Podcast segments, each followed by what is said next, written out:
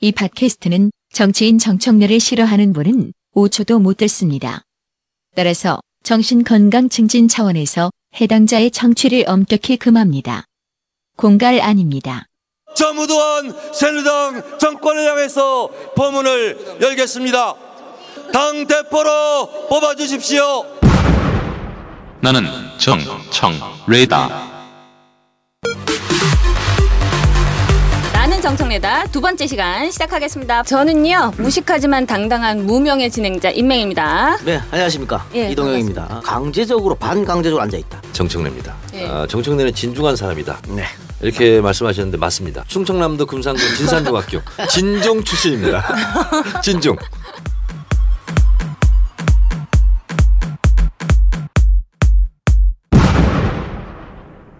로 지난주에와 이어서 자음과모음의 예, 유지서 팀장님 나오셨습니다. 네, 안녕하세요. 전 지난주에 예. 그냥 끝일 줄 알았는데 한 번 더 오라고 하셔가지고 네. 네, 책을 한 권이라도 더 음. 어, 판매를 하고자 이렇게 네. 다시 나왔습니다. 지금 예판 상황이랑 어때요? 아, 예판 상황 아주 좋습니다. 사회 정치 분야 음. 이 위까지 올라갔고요. 오. 네, 종합 순위에서도 지금 선전하고 있고 계속 아. 화살표가 위로 치솟고 있습니다. 아, 그... 네, 여러분 덕분에. 네, 그래서 의원님 오늘 얼굴이 좀 좋으신 거예요? 아니, 근데 네. 어, 우리가 뭐 솔직해야 돼요. 어, 사회 정치 분야는 이 위야.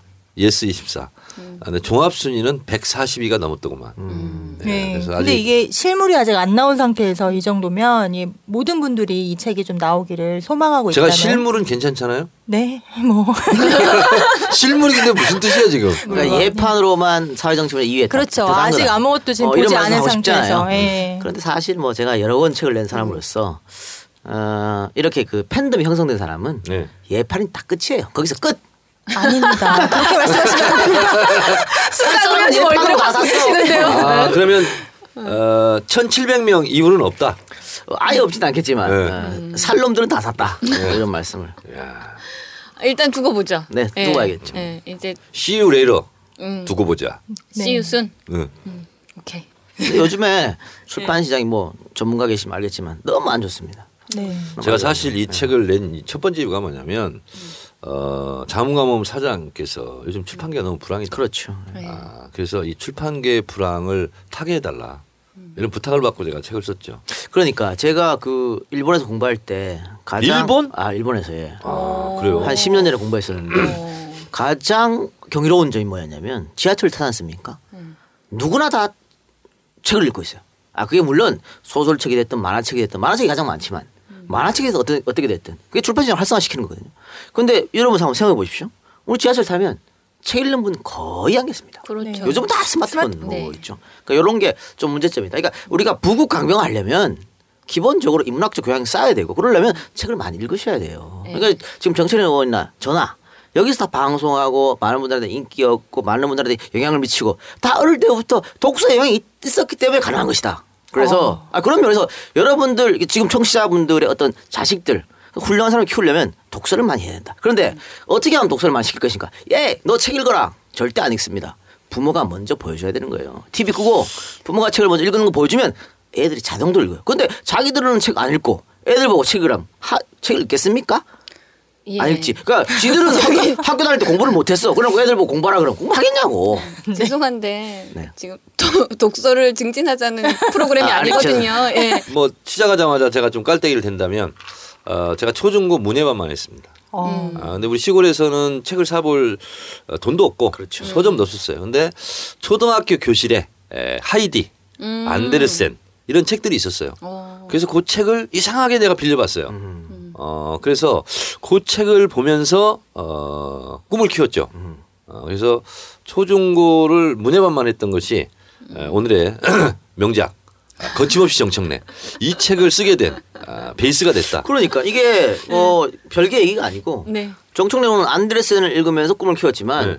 거침없이 정청래를 읽고 꿈을 키울 사람 애들도 어. 있다 이게죠. 그래서. 그렇죠. 네. 아 그러기에는 책이 내용이 재밌고 그러니까 제 책 거침없이 정청래를 읽고 음. 어, 지체 없이 뭐 이 작가 뭐 이렇게 음. 책을 쓸 수도 있잖아. 지체 없이 이동영. 여기까지 합시다. 네. 네. 여기까지 정리하고요. 지체 없이 진행합시다. 네네. 아니, 의원님 요즘 그 책 홍보하신다고 네. 정말 팟캐스트 출연 많이 하셨잖아요. 네. 그, 그 중에 다 기억하세요? 이제 나오셨던 출연하셨던. 어, 거. 다른 거 기억 못해요. 음. 어, 이이제이만 기억해요. 아 저는 네. 지금까지 오십 평생을 살면서 네. 어, 공개 방송에서 제 얘기를 두 음. 시간 동안 해본 적이 없어요. 그렇죠. 음. 그리고 왜냐하면 조금 하려고 그러면 아, 됐어 이렇게 하고 있는데 음. 이상하게 이이제이는 끊지를 않아. 음. 그리고 하다 보니까 감정도 몰입되게 되고 그렇죠. 우리 어머니 생각도 나게 되고 아버지 생각도 나는데 어, 제가 그 사실은 노무현 대통령 돌아가실 때 음. 일주일 내내 울었어요. 음. 그 제가 그 마포에서 어, 전국 최초로 분향소를 차렸거든요. 음. 그리고 손님을 봤는데 어, 만 이천 명 정도 온 것 같아요. 음. 육 일 동안. 근데 야 사람의 눈물이라는 것이 어, 흘려도 흘려도 끝이 없더군요. 아 그렇죠. 음. 근데 어, 우리 아버지 돌아가셨을 때 노무현 대통령 때는 울다가 좀 끝이면 사람들이 또 울면 또 울고 이렇게 음. 이제 뭐 십 분 쉬었다 울고 이십 분 쉬었다 울고 그러잖아요. 근데 네. 아버지 돌아가시고 어 그리고 제가 결혼하고 어머니 돌아가시고 십 개월 안에 다 일어났는데 새벽 두 시부터 여섯 시까지 네 시간 동안 쉬지 않고 울었어요. 음. 그 이 방바닥 두들기면서 아버지 막 좀 일어나시라고. 근데 제 친구들이 와 있었는데 어 와서 이제 좀 처음에 말렸어요. 야 청래야 좀 그만 울어라. 막 근데 이 도저히 말릴 그 엄두를 못 냈어. 근데 네 시간 울고 났더니 아, 엄청 힘들더구만. 힘들죠. 울 때는 몰랐어. 음. 그리고 뻗었어요. 근데 이 이이제이에서 어, 살짝 울었죠 제가. 네. 이이제이에서 두 번 우셨는데 네. 어머님 얘기할 때고 아버지 네. 얘기할 때 두 번 아, 우셨는데 많은 분들이 정청래 의원이 울 때 나도 같이 울었다. 이런 댓글을 많이 이제 쏘셨더라고요. 네, 네. 정청래의 새로운 발견 이게 아닐까. 근데 책을 읽으면 책 보면서도 이렇게 좀 짠한 찡하죠. 부분이 예, 네, 있더라고요. 근데 저는 이제 에, 에, 이 작가의 새로운 발견이었어. 이이제이를 아, 하면서 음. 어, 괜찮은 사람이구나. 괜찮은 사람이구나. 아 그리고 뭐가 그리고 내가 사실은 이제 이이제이의 제가 좋아하는 이재명 시장이 나왔었어요. 근데 네. 누가 이재명 시장이 나왔대. 네. 근데 이이제이에 나왔기 때문에 성남시장에 당선된다는 거야. 네네. 누가 저한테 그러더라고요. 그래서 음. 아니 뭐 이이제이 나갔다고 뭐 안 될 사람이 되고 뭐 그래? 네. 이재명 시장은 이제 워낙 제가 친분이 있으니까 네. 그래서 이재명 시장을 잠깐 들었어요 제가. 음. 그때 한 이삼십 분인가 음. 들었던 것 같아. 그걸 별로 관심이 없었어. 근데 에, 우리 이 작가에 대해서 새로운 발견이라는 게 네. 제가 이제 이, 이이제이 나온다고 보니까 이이제이가 그동안 뭐 했지 하고 이제 찾아봤을 음. 거 아니에요. 음. 찾아봤는데 아. 내 캐릭터더라고. 아 맞아요, 맞아요. 왜냐하면 그 네. 역사를 주로 다루더라고. 음. 그리고 저도 역사에 굉장히 관심이 많고 그래서 음. 어, 지난번에도 얘기했지만 언젠가는 우리 그 사회주의 그 독립운동가들 음. 네. 어, 그리고 민족주의자들 네. 이런 분들 특집할 때 네. 어, 제가 거기에 좀 관심이 많고 아.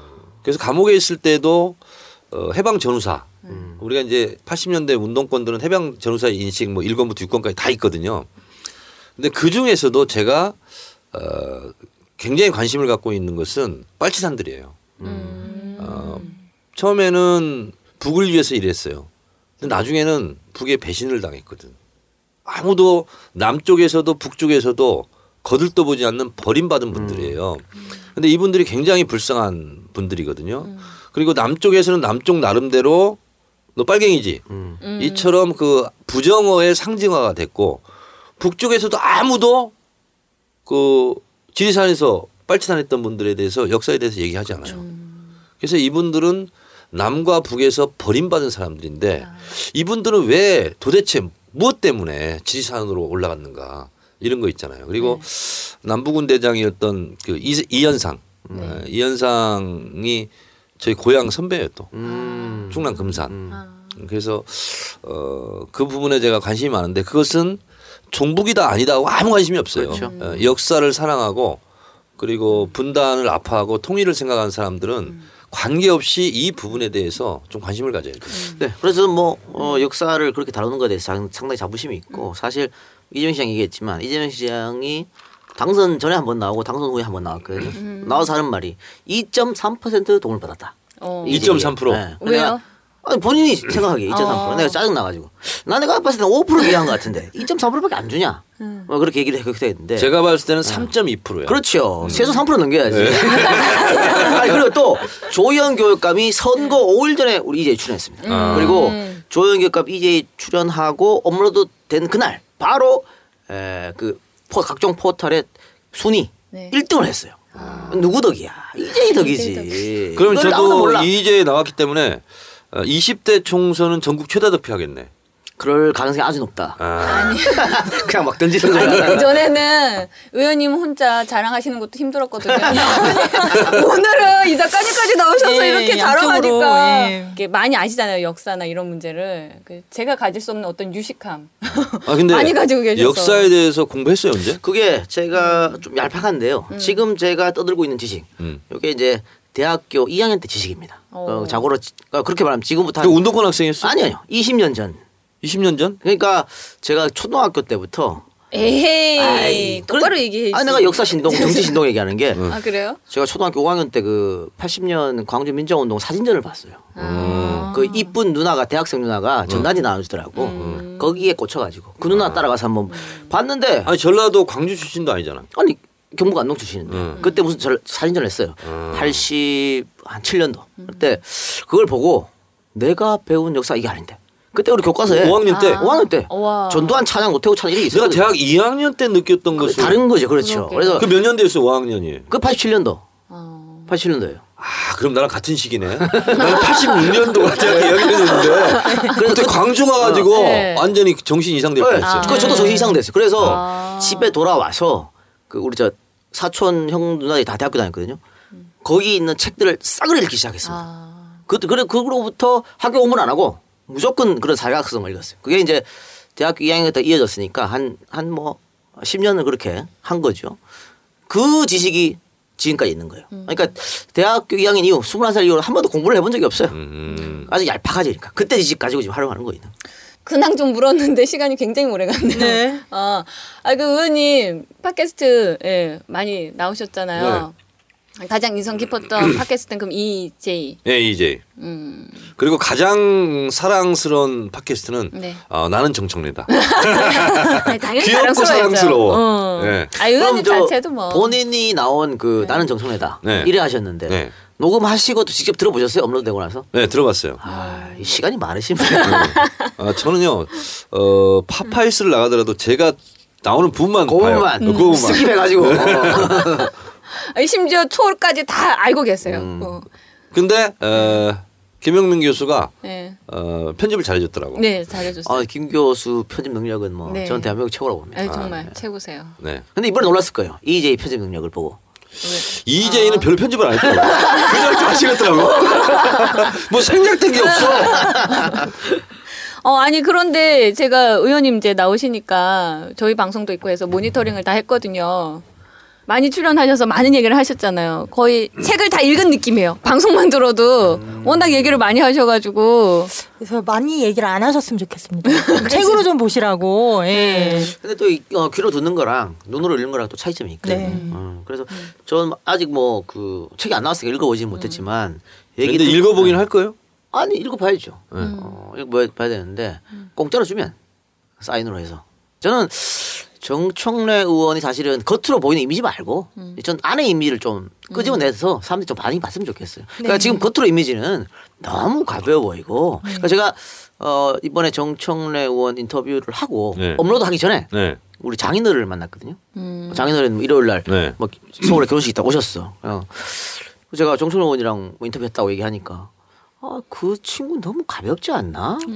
그래요? 어, 멀리 해야 되는 거 아니야? 그래서, 아니 저도 그런 줄 알았는데요. 네. 진짜 진솔하게 내야 되는 거 아니, 아니더라고. 그래서 앞으로 전 정청래랑 친하게 지내기로 했습니다. 일단 음. 자네가 알아서 하게. 그러니까 그런 이미지가 있어요. 분명히 네. 있으니까. 책을 보시면 그렇죠. 그러니까 젊은 친구들은 좋아한데 네. 연세가 이제 저기 장인도 한 한갑 훨씬 넘어졌으니까 네. 이런 분들은 좀 이제 안 좋을 수 있다. 그런 분들한테 어필할 수 있는. 그런 게 필요하다. 어, 여기서 네. 찬스. 네. 어, 해명 일. 네. 어, 사실은 처음에는 십칠 대 초선 때요.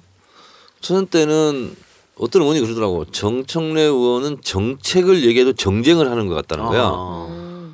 그리고 너무 이목구비가 뚜렷해가지고 거기다가 얼굴까지 커가지고 가만히 있으면 너무 무섭대요. 그래서 공무원들이 근접을 못해.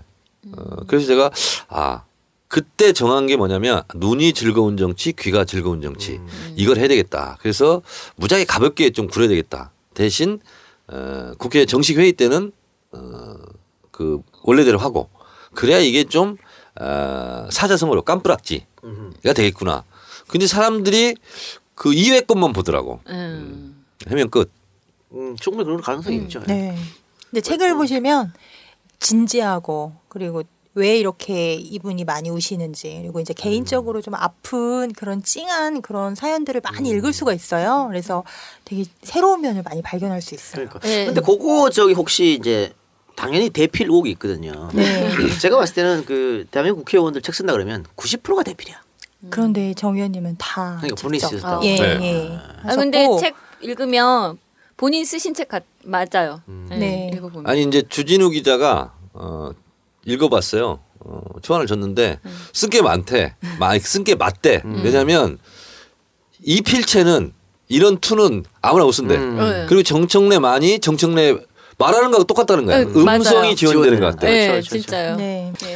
한 가지 이제 이게 에피소드인가? 근데 음, 제가 징계를 먹었잖아요. 네. 징계를 먹었는데 저희 집에 가서는 한 번도 그거에 대해서 대화를 해본 적이 없어요. 저희 음. 집사람이나 애들이나. 근데 이제 초안이 나왔어 처음에. 여보 이거 내 나한테 한번 읽어봐. 읽다가 그게 앞부분에 나오거든요. 훌쩍훌쩍 울더라고. 아. 그래서 나는 이제 모른 척하고 그냥 잤지.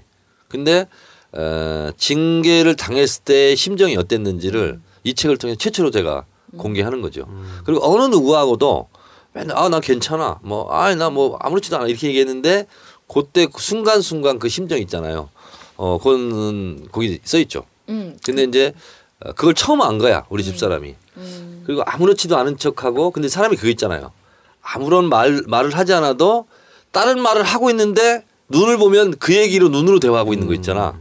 어, 그래서 대화는 없었는데 그걸 이제 우리 집사람이 이제 본 것 같아. 어, 어. 예. 그러니까 저도 어, 최초로 언급하면 저희 집사람이 사실은 제 팬으로 따라다니다가 음. 저랑 결혼하게 된 케이스인데 어, 네. 그러니까 제 팬이었기 때문에 제 책을 다 샀습니다. 뭐 너 다 읽어봤지? 음. 아니. 끝까지 읽어본 게 하나도 없대요. 다 삼분의 일만 읽고 이제 저 접고 읽고 책만 사고 이렇게 했는데 요즘 말이죠. 제가 이제 그 종편에 엠비에이 종편 아공이라는 프로 나가는데 아, 네. 우리 와이프가 제가 나온 걸 안 봅니다. 왜냐하면 그 같은 시간에 쇼미더머니가 하거든. 아씨 쇼미더머니를 보고 자빠졌대. 아 나 진짜. 그래 야 니도 안 보는데 누가 내 프로를 보겠냐 했더니 쇼미더머니의 민호가 더 좋대 요즘에. 송민호가 최고라고. 아, 참 가슴이 아픕니다. 이제. 거기도 이제 이렇게 생각하는 거지. 에... 잡은 늑대다. 그거 그거 지금 잡은 늑대다. 그래 더 심각한 거는 카톡 사진에 네. 나한테는 말이죠. 그러니까 우리, 우리 와이프가 제 카톡 메인에는 자기가 했어. 음. 우리 저 애하고 세 명이 같이 찍은 거 음. 올려놓고 자기 카톡은 송민호하고 송민호 올려놨다니까. 에이 뭐야 이게. 에이 뭐 그 정도는. 근데 네. 어, 제가 이제 아들만 셋이잖아요. 네. 이제 셋째가 지금 막내가. 음. 이제 중학교 일 학년인데 음. 제가 그 핸드폰에 저희 집사람 이름 김인옥 이렇게 해놨어요. 이거 안 된다는 거야. 음. 아빠는 동네 다니면서 온갖 여자 다 만나고 다니면서 엄마마저 이렇게 대화, 대화하면 안 된다. 그래서 뭐라고 하, 이렇게 쓰면 되냐 해서 음. 나의 음. 따링 이렇게 쓰라는 거야. 그리고 항상 그걸 보여주고 다니라는 거야. 아. 그래서 어, 그게 폰을 앞에서 했어요. 나의 따링. 음. 어. 지금 이제 전화 오면 나의 따링으로 와. 네. 근데 애들이요 네. 엄마 아빠 사이 좋은 걸 있잖아요. 네. 굉장히 그 예의주시해서 봅니다. 그럼요. 아, 그렇죠. 근데 보통 남자들이 뭐 남자친구, 나 남편이 됐든 남친구가 됐든 그 자기나 아내나 애인의 그 이름을 어 뭐 다르게 안 해. 그냥 그냥 플레임만 적어놔요. 그게 음. 사랑이 없어서 그런 게 아니고 그냥 습관적으로 그렇게 하는 건데 좀 섭섭할 수도 있겠다. 음. 네. 아내들. 근데 애가 몇 살이에요? 뭘 몇 살에 이제 이제 돌질 않았어요. 아무것도 몰라요. 아, 두 번째 장가간 거야? 아니야. 아 모르지 뭐 어디 어느 순간 아들이랑 독채를 할 수도 있는데 공식적으로는 아, 돌, 공식적으로는 돌대 하나다. 아, 하나다. 첫 결혼이시고. 아 그럼요. 네. 좋겠네. 오래 안 가요.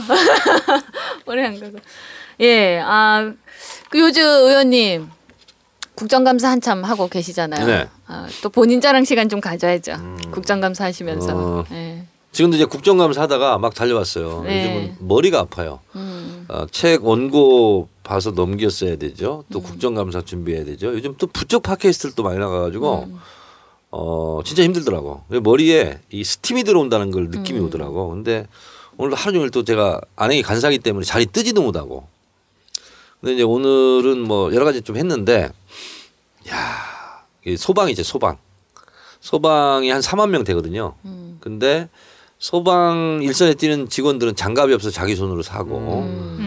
또 불 끄러 들어가는데 이 헬멧 쓰는데 랜턴 있잖아요. 음. 여섯 명당 하나야. 아이고. 이 정도로 열악해요. 그래서 작년 국정감사 때는 소방의 처우 개선 그리고 소방의 국가직화 이걸 가지고 했는데 오, 이번에는 반대로 네. 고위직들의 납품 비리가 있어. 소방 납품 이게 몇백억씩이거든요. 아. 그래서 그거를 고발해 가지고 에스비에스 뉴스 나오고 지금 이제 열다섯 명 지금 수사받고 있거든요. 음. 그래서 그걸 했고 오늘 이제 옷을 제가 여덟 종을 가지고 나갔어요. 소방. 근데 이제 기동복이라고 있는데 이게 이제 내년에 백십일억 가지고 이제 그 예산을 또 해서 옷을 맞추는데 이 옷은 좀 제발 없어졌으면 좋겠다. 음. 그게 작년에 제가 이걸 하지 말아라 기동복을. 음. 왜냐하면 기능성 위주로 해야 되는데 음. 또 이 안전성 위주로 한다고 해가지고 통풍이 안 돼. 땀이 흡수가 안 되고. 그러니까 이것만 입으면 탈진을 하는 거예요. 그래서 청주에서 불 끄다가 이 옷 입고 이것을 또 입고 가야 돼. 아. 불 끄러 갈 때는. 규정상. 규정상. 아이고. 그래서 제가 없애라고 그랬죠, 지금. 그래서 네. 오늘 이제 여덟 종 들고 이제 했는데 이제 그것도 하고 오늘 좀 약간 좀 슬프지만 의미 있는 일이 뭐냐면 세월호 참사 때 네. 민간인 잠수사가 네. 오늘 한 분이 징역 일 년을 선고받았어요. 어, 이유인, 이유인즉슨 네. 오늘 민간인 잠수할 참고인을 한번 김관홍 씨라고 음. 불렀는데 어, 자기들은 자발적으로 갔어요. 조직적으로 간 게 아니고 내, 내가 기술이 있으니까 들어가야 되겠다 하고 해서 스물 몇 분이 모였대요. 그래서 이 민간인 잠수사들이 에, 시신을 수습한 게 이백구십오 명을 지금 수습했잖아요. 그중에서 이백구십이 명이야. 음. 그러니까 해경은 한 명도 해경 잠수부 출신은 선체는 못 들어갔어. 음. 그러니까 이제 뭐냐면 이렇게 줄 넣어주고 뭐 빼주고 이런 것만 했어요. 네. 그래서 민간인 잠수사들이 이제 세월호 시신을 다 수습한 거야. 그런데 사고가 한 명 났어. 그게 네. 죽었어. 네. 근데 해경에서 책임을 져야 되거든. 근데 사람이 한 명 죽으면 누군가는 책임을 져야 된다는 거야. 그럼 해경이 책임을 져야 되는데 그 민간 잠수사 중에서 오야목이 누구야?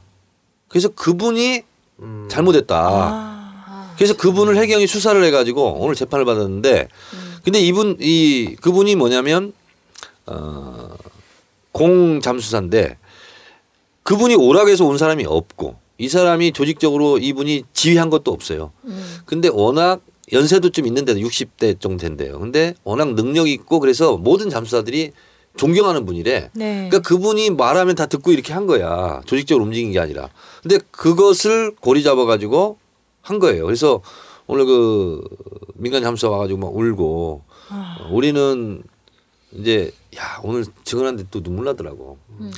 이 단원과 애들이 이렇게 엉켜 있었 엉켜 있더래요. 근데 음. 너무나 고통스럽게 이게 죽었대. 음. 근데 안 놓더라는 거야. 음. 이게 들어갔는데 십 센티미터밖에 안 보이는데 그럼 손으로 더듬더듬 해가지고 음.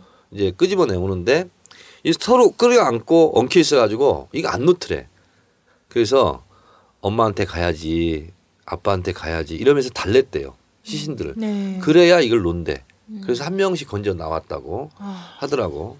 그러면서 우리는 돈을 원한 바란 것도 아니고 누가 오라고 해서 음. 간 것도 아닌데 결과적으로 우리는 어. 인간적으로 그 세월호 어 아이들 구하러 간 것밖에 없는데 에 왜 우리가 이런 고통을 당해야 되냐. 그리고 이분도 어 트라우마 때문에 기저귀 차고 네. 다닌다더라. 이게 조절이 안 된대요. 네. 이 소변 이런 게. 그러니까 정부에서 민간 잠수사 한 명한테 책임을 밀어버린 거죠. 그렇죠. 우리 책임은 없다. 그런 거예요. 그래서 오늘 그래서 이제 제가 참고인으로 불러서 했는데. 새누리당 의원조차도 눈시울이 좀 붉어지고 음. 야, 도대체 어떻게 이런 일이 있을 수 있냐 국가가. 네. 그래서 국가가 할 일을 대신한 거거든요. 그렇죠. 근데 해경에는 그 선체에 들어갈 잠수사 한 명도 없었고 음. 그래서 이분들이 다 일을 한 거예요. 어 근데 오히려 불의의 사고를 당한 거지 잠수사 한 명이 그렇죠. 이제 죽었으니까. 네. 근데 누군가에게는 책임을 물어야 돼. 근데 민간 잠수사 대표격인 사람한테 지금 묻고 있는 거예요. 지금 재판받고 있어요. 그, 그걸 이렇게 질의를 하신 거잖아요. 그 부분에 네. 대해서 지적을 하신 거잖아요. 네. 그 답변이 어떻게 나왔어요? 그런데 이제 오늘 해경에서 어, 위증을 했다가 저한테 막 된통 혼났죠. 음. 네. 왜냐하면 처음에 이분을 이제 제가 참고인이니까 제가 먼저 이제 질문을 할 거 아니에요. 쭉 하고 이제 가시라고 그랬어. 너무 오래 기다렸으니까. 다섯 음. 시간을 기다렸다가 한 삼 분 얘기하는 거예요. 근데 이분이 이제 가시라고 해서 귀가 중에 다른 분이 물었어. 새누리당 의원이. 어, 저분의 말이 맞냐 했더니 아, 아니다. 저분들은 언딘 소속이다. 음. 그 수당까지 더 얹어서 줬다. 음. 이렇게 된 거예요. 음. 그래서 제가 다시 오라고 그랬어. 음. 자, 지금 얘기한 게 맞냐. 음. 민간 잠수사들이 다 언딘 소속이냐 했더니 제 생명을 걸겠습니다. 음. 저는 언딘 소속이 아닙니다. 음. 그래서 제가 그랬어요. 해양경비안전본부장한테. 아니 지금 위증한 거 아니냐 했더니 바로 바꾸더라고 말을. 아. 아까 제가 말을 잘못한 걸로 지금 수정하려고 했는데 마침 의원님 얘기하니까 제, 제가 좀 잘못 알고 얘기했습니다. 음. 이런 거예요. 이와 관련해 김용민의 조간 브리핑에서 방송된 뉴스의 재구성. 국민안전처에 대한 국회 안전행정위원회의 국정감사. 새정치민주연합 정청래 의원. 저분은 세월호 사십육 미터, 팔 미터 심야에 십 센티미터밖에 보이지 않는 그런 곳에서 세월호 시신 이십오 구를 수습하신 분입니다. 김관홍 씨 맞죠? 안녕하십니까. 잠수학 김관홍입니다. 네. 선체로 해경 잠수부가 들어갔습니까? 못 들어갔습니까? 해경 잠수부는 들어갈 능력도 장비도 안 됐습니다. 네. 선체로 진입한 것은 다 민간 잠수사였죠? 예. 결국 지금 이 민간 잠수사가 지금 재판을 받고 있습니다. 왜 그렇습니까? 이천십사 년 세월호 참사 직후인 오월 오일 해경에 의해서 들어온 민간 다이버 두 분이 계셨습니다. 그분 중에 한 분이 그 오월 육일날 첫 잠수에서 사망하셨습니다. 그 사망 이유가 저희 민간 잠수 선임이셨던 공우영 형님께서 저희 민간 잠수사를 책임지기, 책임지고 있다고 하셔서 그분을 업무상 과실치사 혐의로 형사고발했습니다. 그 공잠수사가요, 그 돌아가신 분을 인솔했습니까? 아닙니다. 저희는 어떤 권한도 능력도 없었고 만약에 그 형님이 그런 능력이 있었다면 그러한 사고는 일어나지 않았을 것입니다. 네. 그러니까 해경이 결국은 잠수도 허락하고 다 한 거죠. 체계가 잡히면 해경 일방적인 내용도 모르는 분들이 알지도 못하는 분들이 저에게 일방적 강요와 지시만 했습니다. 공잠수사는 잠수사들이 굉장히 기술과 능력이 여러 가지이기 때문에 융합하기가 힘든데 그분이 오면 그분의 리더십을 다 인정하고 있죠. 현재 현업에 종사하는 잠수사 중에 경력과 인지도는 최고의 형님입니다. 네, 그분이기 때문에 잠수사들이 자연스럽게 따른 거죠. 저희 투입된 잠수사들은 개별적인 사업자가 있고 현장에 입찰 또는 이런 걸로 들어가지만 그 형님이기 때문에 그 형님을 따를 수밖에 없었습니다. 자, 그런데 그 중에서 잠수사가 사망 사건이 발생했는데 그 공 잠수사 그분에게 모든 책임을 지금 덮어씌우기 하고 있는 거죠. 예, 그렇습니다. 사람이 할 짓이 아니죠. 그걸 정부가 했습니다. 사람이 할 짓이 아니죠. 그걸 정부가 했습니다. 공우영 잠수사의 혐의가 뭐라고 합니까? 업무상 과실치사입니다. 업무상 과실치사. 자, 해경 본부장님. 예. 업무상 과실치사 무슨 업무상 과실을 했습니까?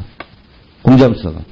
수사 당시 있고 그래서 제가 뭐 판단을 못하지만 당시에 이제 사람이 죽었기 때문에 당시에 공우영 감독관 하에서 잠수가 이루어졌다 해서 그런 식으로 조사가 된 걸로 알고 있습니다.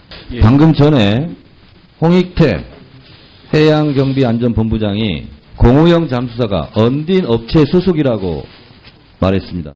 정부가 수색을 위탁한 업체가 바로 언딘. 따라서 기소된 공우영 잠수사가 언딘 소속이라면 책임을 물을 수도 있어 보이는데. 사실입니까? 아닙니다. 전혀 아닙니까? 이게 위증이면 제 생명을 거놓겠습니다. 네. 자, 홍 본부장님. 예, 방금 그 부분에서는 제가 말씀을 드리려고 했습니다. 제가 잘못 확인한 부분이고. 잘못 얘기했어요? 예, 국, 저, 순환구호법에 의해서 저희가 동원을 했고. 언딘 소속이 아니라고 지금 다시 했는데, 그러면 이분이 무슨 죄가 있어요? 그 돌아가신 잠수사를 하고 아무 관계가 없어요. 현장에서 모이신 분들이에요. 현장을 장악하고 통제하지 못한 해경이 책임있죠. 자기들이 벌을 받으니까 억울한 사람 두 명 씌워가지고 한 명 지금 재판받게 하고 있는 거 아닙니까? 세월호 실종자 수색을 하던 때에 이를 회고하는 김잠수사. 희생자들은 극심한 공포와 낮은 수온과 그리고 수압에 의해서 아주 아주 고통스럽게 사망하셨습니다. 항구 항구 엉켜서 저희 손으로 항구 항구 달래가면서 항구 항구 안아서 울릴 수밖에 없었습니다. 마치 살아있는 것처럼 어머니한테 가야 되지 않느냐, 아버지한테 가야 되지 않느냐 이렇게 달랬을 때 엉킨 손이 풀어졌다고 어, 합니다. 자, 제가 말씀드리고 싶은 것은 국가를 대신해서 선체로 들어가신 분들은 해경이 아닙니다. 이 민간 잠수사예요. 시신 이백구십여 구를 수시 후에 왔어요. 근데 잠수 한 분이 사망했습니다. 그 책임을 그 리더였던 그분에게 지금 들, 덮어 씌워가지고 재판을 걸고 있어요. 책임지라고. 이게 국가가 할 짓입니까? 네. 누군가 책임을 져야 한다는 거. 왜 저희 민간 잠수사입니까? 저희는 거기 그 현장에 돈을 벌려고 간 게 아닙니다. 자발적으로 자발적으로 저희 마음이 아파서 간 거지 돈을 벌려고 간 그런 현장이 아닙니다. 제발 상식과 통념에서 판단을 하셔야지. 법리 논리? 저희가 간 게 양심적으로 간 게 죄입니다. 어떤 재난에도 국민을 부르지 마십시오. 정부가 알아서 하셔야 됩니다. 이상입니다. 방금 여기 나오는데 네. 욕을 할 수 있는 아, 여기서 저 궁금한 게 있나? 아까 랜턴 네. 소방사들 랜턴은 잠깐 말씀하셨으니까 네. 이게 이런 거 지급 안다는 게 국가 책임인가 지방자치단체 책임인가? 이게 이제 소방이 이중 구조거든요. 음. 어, 한 삼만 구천 명 정도 되는데 그 중에 한 일 퍼센트 정도만 국가직이에요. 음. 중앙에서 근무하는 사람들. 나머지는 음. 서울시 소속, 부산시 소속, 광역단체 소속이거든요. 그러다 보니까 서로 미루는 거야. 음.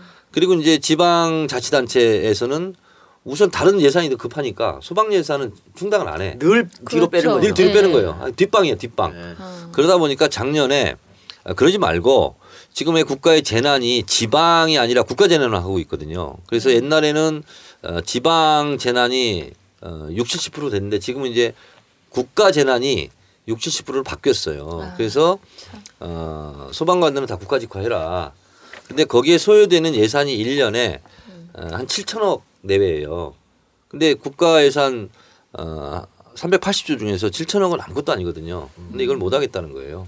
그러니까 지금 소방 예산이 왜 저 지방 자치단체에서 맨 뒤로 빠지냐면 표시가 안 나거든. 네. 음. 이거 돈 써봐야 내가 당선되는 다음에 당선되는 아무 짝에 쓸모없어. 음. 차라리 내가 다리 하나 돌아오는 게 훨씬 낫지. 그러니까. 이거 그렇기 때문에 국가직을 바꿔야 된다. 이거 혹시 이런 관련 법안 같은 게 상정되고 하나 했습니까? 지금 제가 추진하고 하고 음. 있는데 네.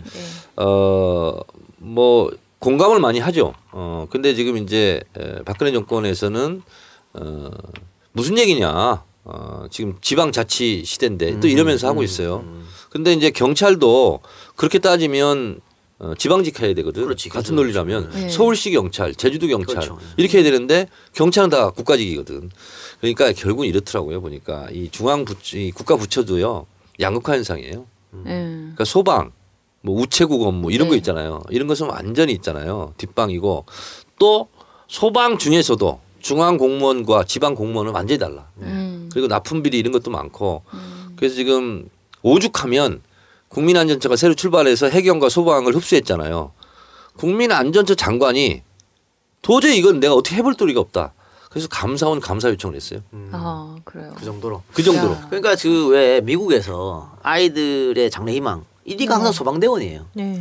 그만큼 명예도 있고 돈도 벌고 음. 나는 그 대우를 그만큼 우리 소방대원 해줘야 된다. 그렇죠. 자기 목숨 걸고 하는 거 아니에요. 네. 근데 너무 지금 이 정책이 그렇게 되니까 안타깝다는 네. 생각이 듭니다. 맞아요. 그리고 국회의원 열심히 해주셔야지 뭐. 네. 놀지 말고. 국회의원이라니 지금 국회의원이라고 그랬죠. 아 그리고 국정감사 그 하신 것 중에서 네. 제가 좀 궁금했던 부분은 그 교통용모 폐쇄 회로와 경찰 체증, 그다음에 차벽 설치에 대한 경찰청 업무 보고에 대해서 지적하신 부분이 있는데 네. 이게 이제 집회 현장에 저도 좀 가봤었거든요. 네. 근데 경찰들 이제 의경들이 오면 보통 체증하는 게 다 의경들이 하고 있거든요. 네. 그리고 캡사이신 직사하고 네. 그리고 인도위에 분명히 시민이 서 있어요. 그러니까 인도위는 불법 점거가 아니잖아요. 그런데 의경들이 인도유로 막 밀려와요. 그러면서 시민들 몰아내요. 그리고 통, 이렇게 통행을 못하게 하고. 그, 근데 그거는 의경들이 불법을 그 자리에서 저지른 걸 저희가 보잖아요. 저희가 경찰한테 신고를 할 수는 없잖아요. 신고한다고 뭐 저한테 그런 것도 신고해야죠. 아니고. 아, 그런 문제는 경찰의 네. 문제는 저한테 신고하세요. 아, 그런데요. 어제 경찰청 국정감사 때 지적했는데 차벽은 네. 어, 이천십일 년에 헌법재판소에서 위헌이라고 판정을 났어요. 그래서 네. 어떻게 어느 정도로 명쾌하게 났냐면 어, 시위가 예상되더라도 차벽 치면 안 된다. 네. 그리고 상황이 발생하면 최소한의 에, 조치다. 네. 아, 그리고 정말 마지막 수단이어야 된다. 이렇게 얘기한 거거든요. 근데 사월 십팔일 세월호 집회 때는 하루 전에 다 계획하고 그렇죠. 사백칠십칠 대 차량 동원 계획서에 그대로 했거든요. 네. 그것은 위헌이고 위법이라는 거지. 그래서 어제 경찰청장이 어, 저렇게 명확한 증거를 드리니까 아무 말도 못했어요. 음. 그 차벽은 불법입니다. 그런데 음. 또 그리고 나서 나중에 안국동에 또 집회가 있었잖아요. 네. 그때도 미리 설치하고 이랬거든요. 네. 그리고 이제 체증 문제는 네. 어, 작년에 제가 경찰이 체증하는 증거 사진을 제가 또 체증을 했잖아요. 네. 경찰이 체증하는 걸 내가 체증했어. 네. 그래서 했더니 어, 체증은 보안 업무의 경찰, 직업 경찰관 그 사람들만 네. 하게 돼 있어요. 네. 그 불가피한 경우는 그 사람이 지정을 하게 돼 있어 의경한테. 그런 절차 없이 그냥 의경이 다 이게 캠코더도 나오잖아요. 이건 불법이다. 음. 어, 의경이 하는 것 자체는 무조건 체증은 불법이다. 그쵸. 그랬더니 운영 규칙을 만들어 왔어. 뭐라고요? 어, 의경도 할 수 있다 이렇게. 아. 그래서 제가 그랬죠. 좋다. 그러면 작년에는 사과해야 되는 거 아니야. 작년 걸로는. 그렇죠. 그렇잖아요. 작년 걸로는 불법이 이미 입증됐다. 역설적으로. 네. 그러니까 당신들이 지금 어, 의경도 할 수 있다라는 규정을 새로 만들어 왔지 않느냐. 그랬더니 나의 이런 명징한 질의에 아무 말도 못하다고만. 음. 아니 그러니까 집회 현장 가면 정말 답답하거든요. 이게 뭐. 도저히 손 쓸 수도 없고 거기 가면 그러니까 이 무력함만 되게 많이 느끼는데. 그러니까 내 뒤에 있으세요. 아. 어, 저 캡사이신 맞았거든요. 네. 어. 되게 매워요. 어. 정말. 어제도 제가 어, 캡사이신을 바로 코앞에서 네. 한 삼사십 센티미터밖에 안 돼. 네. 그 직사하는 걸 제가 화면을 네. 따가지고 어제 보여줬어요. 네. 이게 어떻게 된 거냐. 이거 잘 된 거냐 했더니 잘못된 겁니다. 이렇게 인정하더구만 네. 경찰청장이. 근데 그 당시에는 집회 막 한참 하고 언론에 나올 때는 그런 부분에 대해서 아무리 뭐 언론에서 전혀 나온 적도 없고 반성하는 것도 자기네 불법 절대 그래. 저지르지 않았다. 그러니까 그걸 하려면 정권 교체 네. 하는 수밖에 없어요. 언론에서 안 실어주고 네. 경찰은 그렇게 정권 눈치 보니까 그렇게 하는 거고 네. 방법은 정권 교체 하는 것밖에 없다. 음. 그러네. 아, 좀 씁쓸하네요. 원래 늘 이런 얘기하면 마지막에 씁쓸하게 끝이 나요. 네. 네. 세월호 진상규명도 네. 어, 제가 유가족들한테 그랬어요. 음. 지치지 말고 가야 된다. 음. 어, 박근혜 정권 때는 이게 안 드러난다. 네. 드러나면 되겠냐. 음. 정권이 흔들흔들 할 수도 있는 사안인데 음. 그래서 정권교체해서 진상을 규명하자. 음. 그때까지 지치지 말고 가자. 네. 이렇게 얘기하죠. 그렇죠. 이 정권교체에 있어서 가장 사람들이 먼저 바뀌어야 된다고 생각한 게 언론이잖아요. 언론의 네. 역할이 크니까 네. 아까도 이제 언론 얘기 잠깐 나왔는데 조중동 네. 네. 종편. 네, 종편. 출연 안 하신 지가 저는 정치권에 네. 들어오기 전부터 안 했고 그때는 네. 왜 안 했냐 네. 아, 인터뷰 요청이 없어서 안 했고요. 정치권에 들어오면서부터 십삼 년인데 조중동하고 네. 인터뷰 안 하죠. 음, 안 하시는 이유가 있으세요? 어, 신문이 아니기 때문에 어. 언론이 아니기 때문에 제가 이천사 년도에 초선이 되니까 당시 이제 천정배 원내대표인데 그때 사 대 개혁 입법이라고 있었어요. 네. 국가보안법, 어, 사학, 사학법, 친일 과거사법 네. 그리고 신문법. 네. 근데 제가 신문법을 제가 만들었어요. 대표 발의. 육 개월 동안은 이제 그것만 했는데 초선 들어가자마자 네. 왜 이걸 나한테 맡겼을까 처음에는 몰랐어요. 음. 근데 이제 혈기왕성한 어, 지금은 거의 뭐 이 작가 수준이죠. 역사에 대해서 역사 외치고 막 이러고 의기충천하고. 딱 나이도 저 나이 때. 그렇죠, 거예요. 그렇죠. 아. 예. 지금 몇 살이죠? 저 마흔입니다. 아, 제가 그때 마흔 살이었어요. 어. 그러니까 딱 그 나이인데 물불 안 가리고 하니까. 저한테 맡긴 것 같아. 음. 처음에는 제가 어우 제가 똑똑 내가 똑똑해서 맡겼다 이랬는데 그게 아니고 어, 중진 의원들한테 맡길 수가 없어. 다 아. 이래저런 인연이 있으니까. 음. 그래서 이제 그거를 이제 탱크처럼 밀어붙였죠. 음. 그렇게 해서 이제 그거를 만들었는데 에, 더 악연이 됐죠 그것이. 음. 에, 그러다 보니까 이제 조중동에서 엄청 저를 싫어하고 어, 그러다 보니까 서로 이제 에, 사이가 안 좋아지고 음. 약간 감정도 상하고. 뭐 그런 것도 있는데 신보를 만드는 과정에서 어디 시민단체 주최로 네. 어, 인, 그 뭐야 토론을 했어요. 그랬더니 어떤 뭐 시민단체에서 나와가지고 뭐 조선일보는 친일 신문이고 막 이렇게 얘기를 하더라고요. 어, 뭐 친일을 너무 네. 극악하게 했고 뭐 친일 신문이었죠 그래요. 제가 그랬어요. 손 딱 들고 내 차례가 돼서 저는 친일 신문이라고 어, 생각하지 않습니다. 음. 그들이 일순간 모두 당황이야. 아니 정청래 나와가지고 조선일보를 친일 신문이라고 안 하고 지금 네. 뭐, 뭘 얘기를 하려고 일본 신문입니다. 제가 그랬어요. 아. 그랬더니 사람들이 완전히 그 상상을 초월하는 거잖아요. 네. 그래서 제가 사실은 그 아마 정청래 의원도 마찬가지겠지만 의원들이 되시기 전에 네. 아마 안티조선 운동 하셨을 거예요. 네. 그러니까 음. 제가 대학 들어갈 때 구, 제가 구학번인데 구십오, 구십육, 구십칠 그때 안티조선 운동이 굉장히 활발하게 펼쳐질 네. 때였거든요. 네. 그래서 저도 사실 그때 학회 언론 비평 네. 연구의 학회 학회장을 맡으면서 네. 아, 우리 언론 이러면 안 되겠다. 그래서 제가 졸업 논문도 어, 조중동이 선거에 끼치는 영향 뭐 이런 걸 썼어요. 어. 저희는 어. 졸업 시험이 아니고 논문을 써서 네. 선구자적인 아, 논문이네. 네. 칠십 점 이상 받아야 졸업인데 제가 그때 구십오 점 거의 오. 일등을 했습니다. 그 정도로 이 조중동에서 제가 요, 아주 제가 전문가 입장인데. 네. 어, 원래는 조, 조선일보 어떻게 시작했냐면 천구백이십 년에 네. 대정 실업 친목회라고 네. 친일 단체가 만드는 거예요. 맞아요. 아. 대정 친목회. 네, 대정 친목회. 네. 거기가 이제 맨 처음에 일제가 왜 조선일보를 하겠냐. 삼 일 운동 이후로 추격을 받은 거야. 어. 그러니까 무단 통치는 안 된다. 네. 문화 통치로 바꾸는 거 아닙니까? 그러니까 네네. 삼 일 운동 바로 다음 해에 이제 신문이 이제 시, 어, 일간지가 허용된 거야. 그게 조선, 동아, 시사신문 세 개인데. 친일파가 만든 신문은 이제 대정실업 친목회 조선하고 시사신문 딱 두 가지입니다. 이렇게 해서 출발을 했는데 이거 어, 사정이 안 좋아가지고 송병준한테 팔았다고. 네. 근데 송병준이 누구냐? 또 친일파야. 아. 그러니까 이 맨 처음에 조선일보는 어, 우리 저 민중들한테 굉장히 외면받았습니다. 저 음. 친일파가 만든 신문 이렇게. 신문. 그러다가 어, 이상재 선생이 민족운동가 사 대 사장으로 취임합니다. 그러면서 좀 획기적으로 바뀌었어요. 네. 좀 박수 좀 받았지. 그러면서 노력도 했어. 음. 일부러 폐간당하려고. 일부러 정간당하려고. 그래서 총독부에서 야 니네 정간이야 그러면 기자들이 박수치고 좋아했다고. 음. 왜냐하면 음. 라이벌 동아일보 항상 뒤지니까. 아. 그런데 왜 망가졌냐. 방금 말씀하신 개초. 방응모가 만주에서 강산하면서 돈을 엄청 벌었거든요. 그, 그 돈을 바탕으로 돈 벌어가지고 이 조선일보를 산 거야. 그러면서 이제 완벽한 친일로 이제 돌아서게 된 것이죠. 음. 그러니까 어. 사주가 틀려요. 그렇죠. 방응모가 조선일보 창업주가 아니야. 그렇죠. 아. 제가 이제 친일 역사 제가 이렇게 보면 음.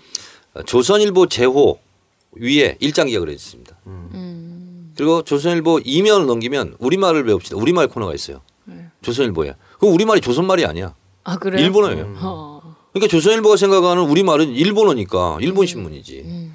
그리고 이제 이제 천장절이라고 일본 이제 왕 있잖아요. 네. 일본 왕 이제 뭐 어, 생일이라든가 네. 뭐 이럴 때 되면 일면에 사진을 전면으로 다 실어요.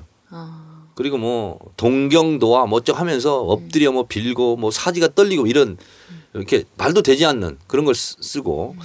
그 다음에 조선의 처녀들이요 정신대로 나가라 이런 정신 넋 빠진 얘기들도 막 해요.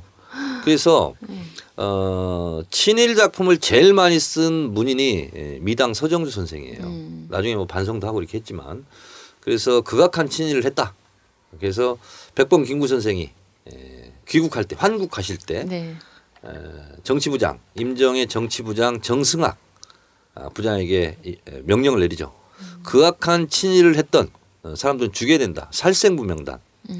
이백육십삼 명을 작성해 와요. 네. 근데 이게 이제 발굴이 안 됐다가 이천 년대 월간중앙 팔월 특대호에서 이걸 까죠. 왜? 중앙일보는 그때 신문이 없었어. 상관없어. 어. 조선일 라이벌인 조선일보 동아일보를 까기 위해서 어, 그러면서 드디어 세상에 드러났는데 조선일보 방응모 동아일보 김성수가 아. 김구 선생의 살생부 이백육십삼 명의 명단에 들어가 있어요. 그, 저 비하인드에서 잠깐 네. 설명드리면 방응모가 어떻게 해서 조선일보를 인수했냐. 네. 원래 방응모가요 동아일보 만주 지국장이었어. 어. 지국장이었는데 에, 신문 판매 대금을 동아일보에 못 냈어요. 돈이 없어가지고. 그래서 스스로 서울에 서울에 동아일보 본사 찾아옵니다. 내가 동아일보 조선일보. 동아일보에. 동아일보에. 원래 지국장이었으니까. 아, 동아일보 지국장 출신이에요. 네. 그래서 조선일보로 샀구나. 샀구나. 그렇죠. 아. 그래서 찾아와서 내가 돈이 없으니까 신문 판매된 걸 조금 연기해달라. 근데 동아일보에서 안 된다. 너 그럼 음. 지국장 하지 마라. 이렇게 된 거지. 그때 자존심 상했구나. 네. 일을 간 거야. 니네 한번 두고 보자. 아. 이랬는데 자기가 광산 운영하는 광산이 금맥이 터진 거예요. 그래서 그 돈으로 조선일보를 사고 목표가 뭐야. 동아일보 죽여야겠다. 음. 그래서 동아일보 사람들 스카우트 해옵니다. 스카우트 해오는데 에, 문제는 뭐냐. 어, 동아일보 스코트 하면서 이 방응모가 어, 학력이 조금 낮아요. 못 배웠어. 그래서 많이 배운 사람, 유학 출신 기자 이런 사람을 뽑아와요. 그게 아직도 조선일보 디엔에이 남아가지고 조선일보 출신 한번 살펴보세요. 조선일보 출신 기자를 살펴보면 칠십오 퍼센트 이상이 무조건 서울 소재 대학이고 음. 그 칠십오 퍼센트 내에서 백 퍼센트가 음. 서울대 출신이에요. 아. 이런 얘기가 있어요. 다른 신문사하고 달리 조선일보는 일단 서울대 출신은 티오가 있다는 거예요. 아니, 무조건 서울대 출신 일단 면접을 합격해 줘요. 일단 티오. 어. 그래서 우리 이박사도 서울대 이이제이 이박사도 조선일보 한번 시험 치러 있다니까. 이 차도 아. 합격했다니까요. 음. 그 서울대, 사... 서울대 출신이에요? 서울대 출신. 어. 그 사쿠라 같은 새끼야. 면접에 떨어졌겠구만. 면접에 삼 차 면접에 떨어졌어. 그 얼굴은 취재가 불가능해. 어? 어, 없다고 뭐 얼굴 가지고 취재하고. 아, 한 가지 더 말씀드리면. 네. 왜 우리가 저 조선일보 동아일보가 자기들이 폐간된 이유 네. 일제 일제의 항거에서 억압받아서 폐간됐다 네. 이런 말을 말하냐 그 개구라입니다. 아. 일제가 보상... 왜 폐간시켰냐면 전시체제 아. 전쟁이 지금 막빠지는데 이딴 거 하지 마 이래가지고 일본 내의 신문사들도 오십 퍼센트 이상 없애버렸어요. 음. 그걸 똑같이 한 거지. 똑같이 하면서 그래도 그냥 없애기 미안하니까 얼마를 줬냐 조, 각각 조선일보와 동아일보에 팔십만 원 오십만 원 줬어요. 음. 이게 얼마냐? 당시 전투기 한 대가 십만 원 했습니다. 어머. 그러면 이 팔십만 원, 오십만 원이면 그래요. 어, 어마어마한 금액입니다. 이거 가지고 음. 돈 잔치한 거야. 아. 그래놓고 자기들이 지금 핍박받아서 이 고라치고 있다니까. 아. 이런 거 바로 그러니까 대한항공 있잖아요. 네. 대한항공 삼백팔십이라고 그러지 큰 거. 네. 이게 한 사천억 나간대요. 아. 그러니까 계산해 보세요. 아. 그 여덟 배, 음. 다섯 배니까. 음. 그렇죠. 어마어마한 돈이지. 음. 음. 이거 그... 케이비에스에서 한번 음. 어, 참여정부 때 특집 방송 한, 한 적이 있어요. 음. 비행기 몇 대 값 받고 어, 셀프 폐간. 폐간했다. 네. 어, 그 계속 조선일보의 어떤 친일 행적에 대해서 얘기해 주셨는데 동아일보도 조금 얘기를 해 주시면. 그러니까 동아일보는 네. 조선일보가 조금 다른 게 네. 조선일보는 스타트가 친일파가 만든 신문이고 네. 그래도 동아일보는 민족주의자를 만든 신문이 조금 달라요. 음. 그러니까 어, 김성수 같은 사람도 나중에 친일을 했지만 그전에는 독립운동가들은 자금도 주고 음. 만세운동도 하고 했다고. 그런데 뒤에 이제 한 거죠. 그러니까 세월이 지나 지나가고 어, 김성수가 변한 거지요. 친일을 하면서 자기가 돈도 벌고 어, 각, 각종 그 뭐 그 뭐 경성망직 운영하고 음. 하면서 돈도 벌고. 그러니까 우리가 흔히 동아일보가 가장 핍박받는 게 방응모하고는 좀 질이 다르죠. 질이 다르죠. 아. 확실히 달라요. 근데 그래서 우리가 동아일보한테는 아직 조금 연민의 정이 있다, 뭐 이런 애정의 정이 있다 이런 얘기 말을 하잖아요. 근데 그 동아일보가 가장 핍박받았던 게 그 일장기 말소 사건입니다. 그거 원래 이제 여운형의 조선 중앙일보가 먼저 했는데 지들은 따라한 거지. 근데 사실은 음. 따라한 건데 지금은 동아일보의 핍박받은 사건 대표적으로 그걸 오르는데요. 그게 이제 이길용 기자가 한 거거든요. 그래서 이제 이길용 체육상이라고 아주 유명한 체육상이 있잖아요. 근데 문제는 뭐냐? 그런 동아일보에서 그런 일을 했을 때 동아일보 사장 송진우가 뭐라냐면 성냥개비로 고루거각을 태워버렸다. 그... 니들이 잘못한 거야. 어... 그러니까 이거는 뭐냐? 일선 기자들이 자기의 의 가지고 이거를 어, 일장기를 말소했지 동아일보 경영진이 한 거 아니에요. 왜? 송진우나 저 김성수가 이렇게 말하고 그 일장기 말소된 사진 올린 기자들 다 모가지 쳐버렸거든. 아. 그러고 나서 일제에 정말 부역했어요. 음. 그러니까 동아일보와 조선 태생은 동아일보 약간 낮지만 음. 삐까삐까다 결국은. 그러니까 결국은 비싸게 됐죠. 그러니까 이제 에, 생각해보면 역사적으로 해방전국 때요. 네. 어, 제일 억울한 사람이 있어요. 음. 그리고 제일 멍청한 사람이 있어요. 어, 천구백사십오 년 팔월 십사 일까지 에, 독립운동 하다가 하루를 못 참고 친일한 사람들. 음. 독립이공제에 못 들어가요. 아, 그래요? 그러니까 우리 독립운동가 초창기에 훌륭했던 사람이 많아요. 근데 나중에 네. 변절하죠. 아. 그런 분들이 많죠. 그러니까 민족대표 우리 삼십삼 인도 네. 결국은 시, 천구백십구 년대에는 그런 마음으로 했지만 나중에는 변절하고 아. 부역하고 했던 그, 사람들이 많죠. 그러니까 동아일보가 칠십 년대 왜 또 투쟁 한번 했었잖아요. 박정희 정권에서 네. 네. 백지 광고하고 막. 백지 광고하고. 아. 그때도 동아일보 경영진이 한 게 아니고 일선 기자들이 했다고. 아. 그러니까 동아투위. 네, 동아 동아투기도. 네. 그러니까 그 일제 시대 때 이길용 기자부터 하고 열세 명의 직원을 잘라버렸거든요. 아. 당시에 일제 시대 동아일보가. 네. 근데 마찬가지입니다. 동아투위도 거의 한 삼십 명 이상 되는 기자를 다 잘려버렸으니까. 음. 그거는 그래놓고는 자기들 따뜻, 따뜻한 역사를 자랑할 때는 그걸 써요. 이 저 일장기 사건도 쓰고 네. 동아투위 사건도 쓰고 네. 그러면서 자기들이 한 것처럼 이렇게 한다니까. 그게 아니라는 얘기지. 아우 되게 얍삽하네요.